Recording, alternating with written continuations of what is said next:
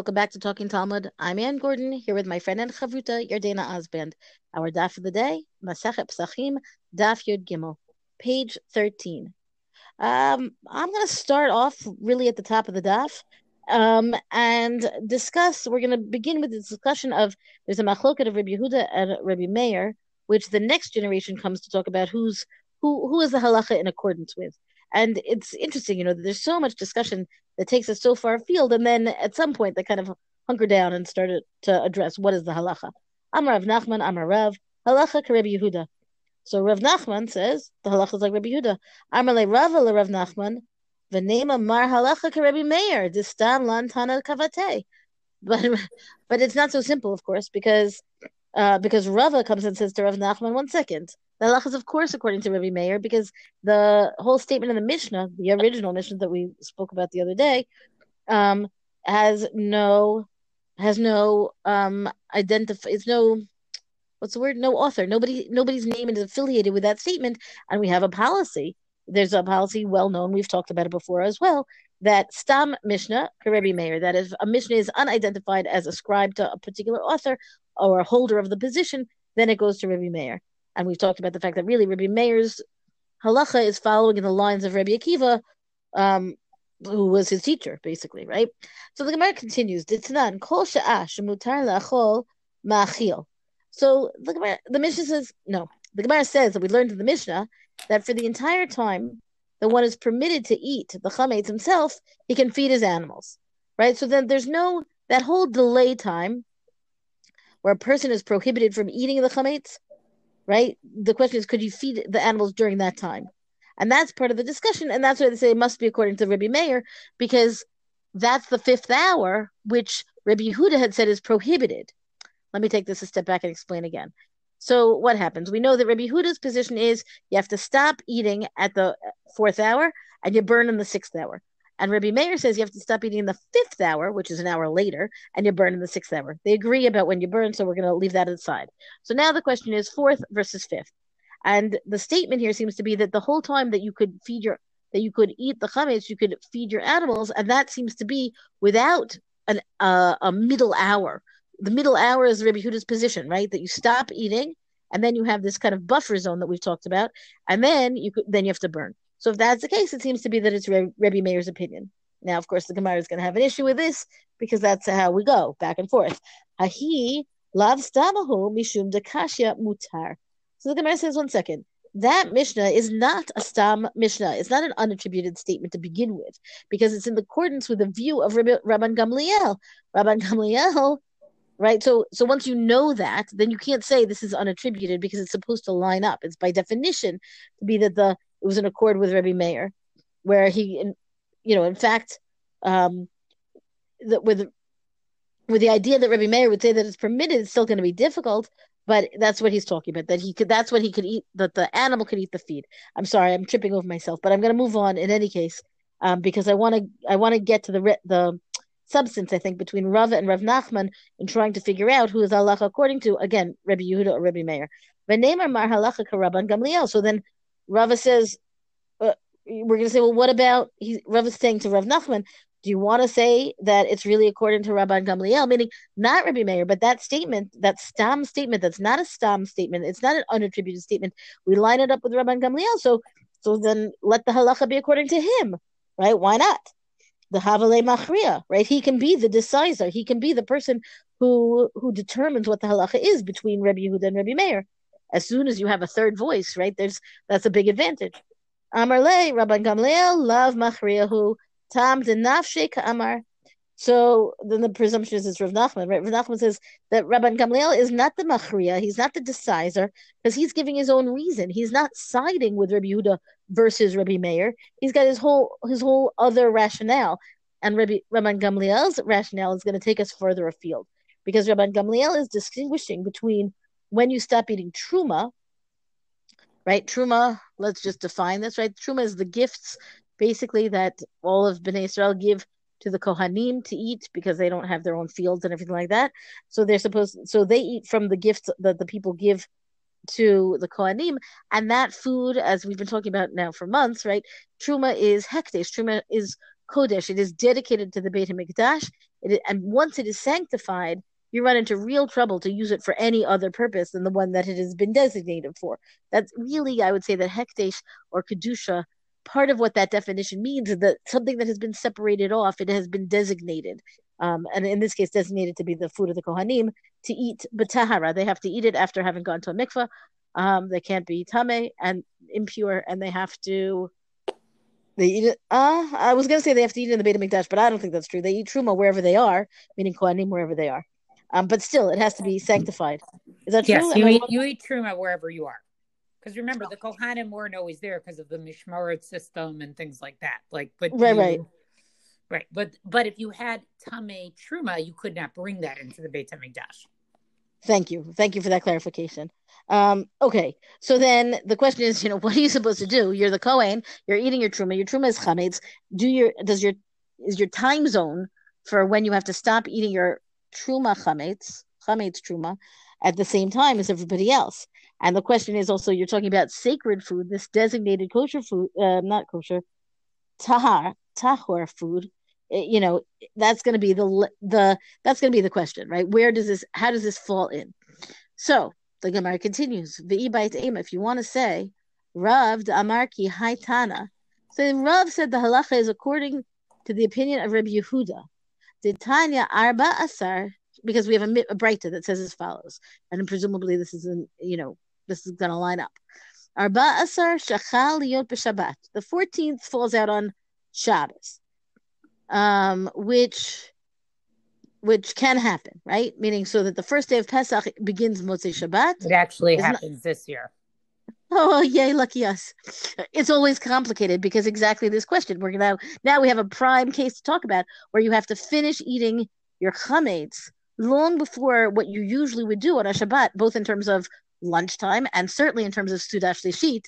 Forget about it because you can't eat matzah then because you're supposed to be you're supposed to be savoring the taste of matzah at the at the seder.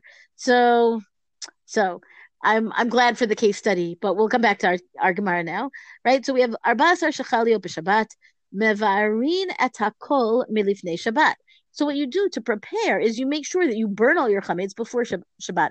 The issue being, of course, you can't burn the chametz on Shabbat because that's a violation of Hilchot Shabbat in terms of burning, right? It's not about chametz then; it's about Shabbos. V'sorfin trumot tmeot tliyot v'taharot. So now this is the question: Can you burn the truma? Right? The hekdesh, the same hekdesh. Can you burn the truma in advance in the same way that you would burn the regular non-truma food? Um, so the idea is that you could burn impure truma, meaning something that has been dedicated to the Beit Hamikdash, to the Kohanim. It can no longer be used as regular food because it's supposed to be truma, but somehow it's been rendered tame, and now it can't be eaten because you can't eat truma betu- betuma, meaning it doesn't work. It's now rendered uh forgive me but kind of useless right? So what are you supposed to do with it? Can you burn it on can you, you could should be able to burn it before shabbos. So here it says v'sorfin trumot tmeot tluyot v'torot u'mishayerin min hatorot mazon shtei sudot kidei lachol ad arba shaot. So this Breita says you can burn everything except for leave two meals over so that you have enough tahor truma for your Shabbat meals, meaning this is what the Kohen should do, that he should eat his meal at night, regular Friday night chametz meal, and then a meal of chametz until ad arba shaot. Now that, of course, is Rabbi, Rabbi Yehuda's time zone, right? Ad arba shaot. And this Breita is attributed divrei Rabbi Elazar ben Yehuda ish bartota. This is Rabbi Elazar ben Yehuda. That's his. That's his opinion. That he's the Breita is ascribed to him. Rabbi and he says in the name of Rabbi Yoshua. So this should be, you know, theoretically, this is going to be authoritative. But no, Amar lo, Amru the sages said to him, meaning the sages said to Rav. Um, no, um, I'm not sure. I'm not sure who this, who they're, who they're objecting to, but it's an objection on this Breita. Tahorot lo yisarfu. You don't burn tahor truma, meaning truma that is perfectly good there's no reason to burn it. You can't burn it. Meaning it's not yet Pesach. It's not yet Erev Pesach when it's Asur. It's still totally viable. And when you come to destroy Truma, that's got its own prohibition and it's not an easy one. meaning it's called me'ila. To be ma'al means to desecrate that which has been sanctified. So this is what it says: Taharot lo yisarfu shaba yimtzuula and ochlin. What if they would have a need to eat it later? Right? There will be the, there could be other people who might want to be able to eat it on Shabbat, and now you've destroyed something that really could have had a use, and you've been and you've desecrated the truma. Amar lahen kfar bikshu v'lo matzu. Well, no, they already looked around to see who could eat the truma, and they found that nobody else could. Amrulo shema chutz l'chomalanu. What if somebody slept outside the wall? They walk in over Shabbos. They could eat in the morning, right? There's always another person that you might be able to feed. I find it very interesting that the Gemara, the Chazal here are taking the Jewish mother stance on on the need for food to keep the food around. Amar lehem lidivrechem af tluyot lo yisarfu. So then he says, but according to what you're saying, then even the same truma that you're not sure what's going to be, you should maybe not burn that either. And so, and here I really love this answer. Shema yavo Eliyahu v'yitarem. These these truma. There's a um, status of a truma that's an in between thing. Like they're not really sure. Did it become? Was it rendered? uh tamek and you use it or you can't use it so the answer is you're not supposed to really use it but Eliyahu will come and and paskin and maybe his psak will be that in fact that it's tahur, and then if it's tahur, then you're good to eat it at least until our until arba shaot. Amrulo כבר מובטח להן לישראל שאין אליהו בא לא בערבי שבתות ולא בערבי ימים טובים מפני הטורח. So the Gemara says, don't worry, Eliyahu won't be coming to Paskin on your Truma because he's not coming on Shabbos and he's not coming on Erev Shabbos. We already know this because they paskin that Eliyahu would not come because it would be a burden for people when they're supposed to be enjoying their Shabbos or their Chag.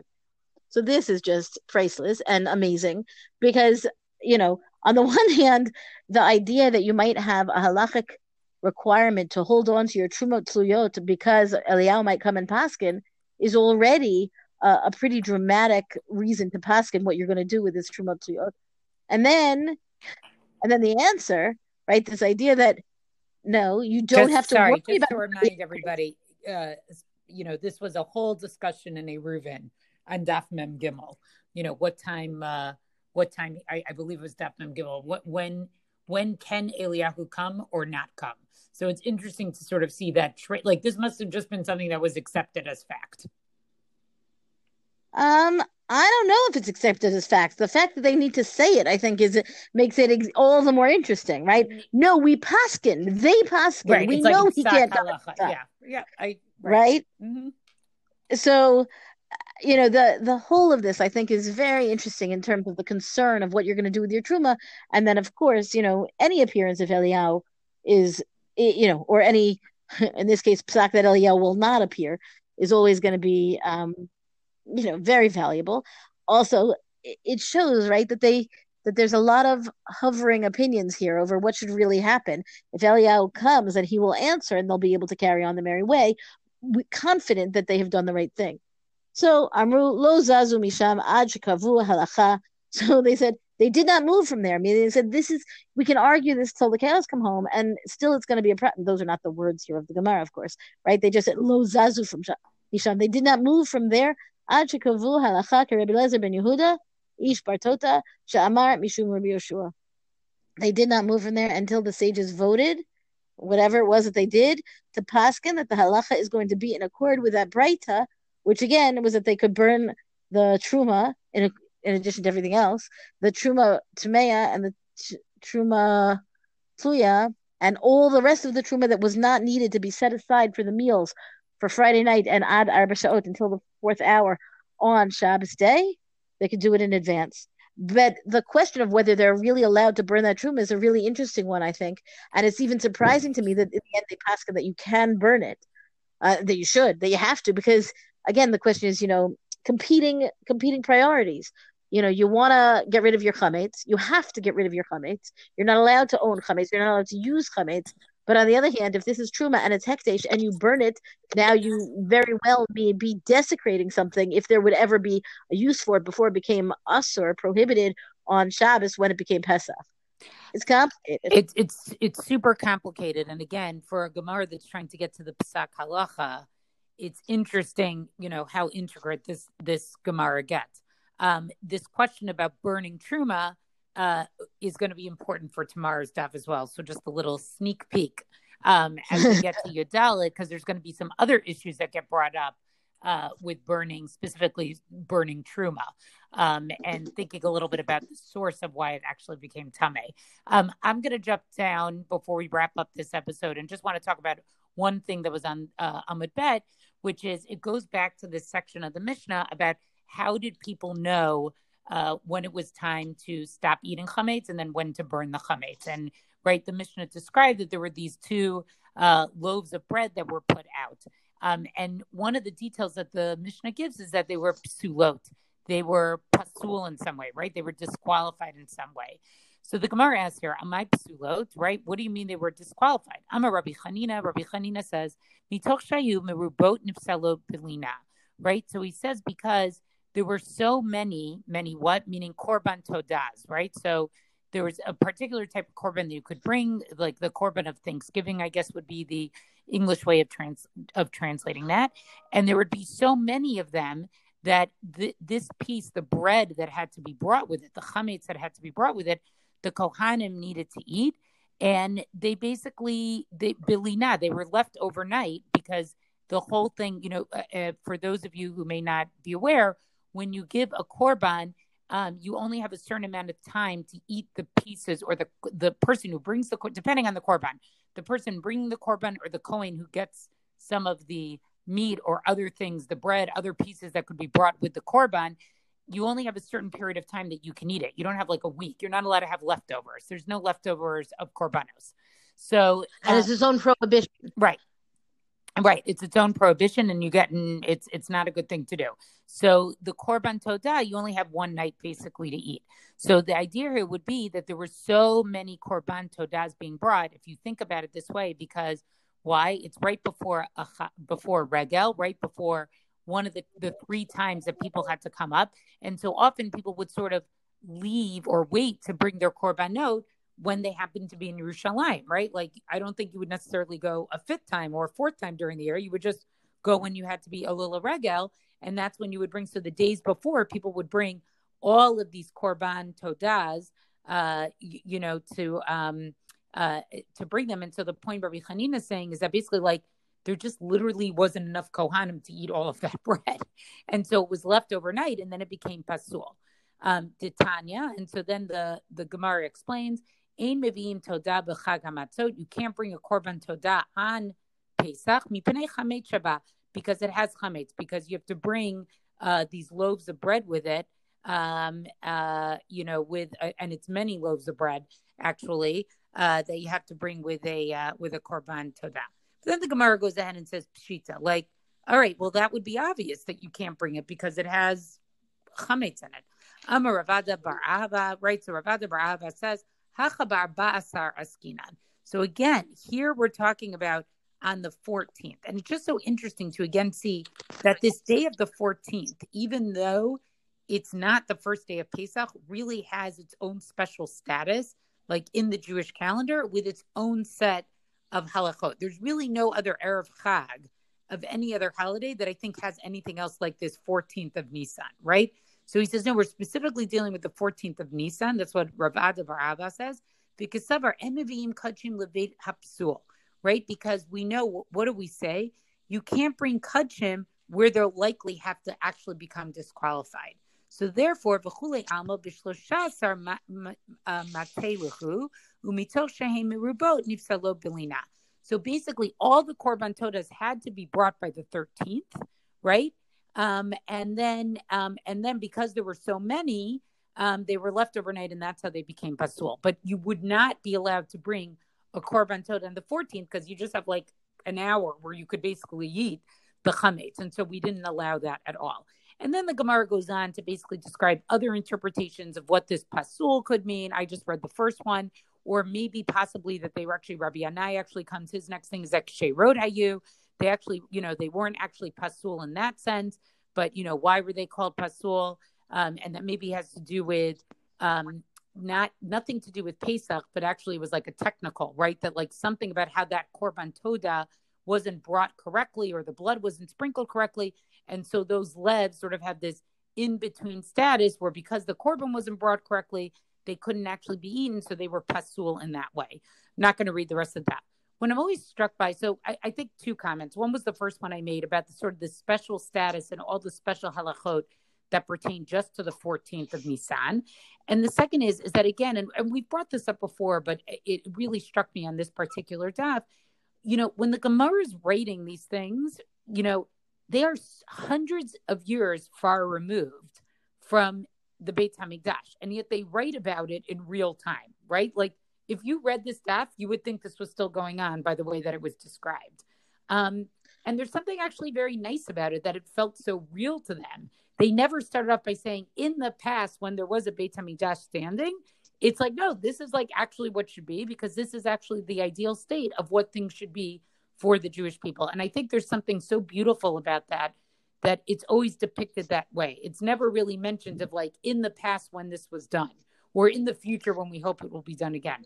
It's just I think I way. I think I actually find it I don't know a little disconcerting. I think I like I think I fall into the pitfall of thinking that they're talking about then, meaning real like in real time for themselves, even though I know that they're not but I kind of like in my thinking about it, I think of them that way. Exactly. It almost you know like right. it almost I think of them sitting around eating the korban pesach, even though that's not how it happened. Right. For hundreds of years, there's not even a single Amora who's you know who saw it. That's what's amazing. They couldn't be right. Exactly. Right. I know. But then like those the the the text of the Haggadah where it says that the five of them were sitting around, you know, t- telling over, and what they're doing is having a seder, which obviously was different from our Seder, but it was still a Seder that was, you know, memorializing or commemorating the the Beit Hamikdash Pesach. But there's still something like clearly they were eating the korban Pesach at that Seder, meaning no, they weren't at all.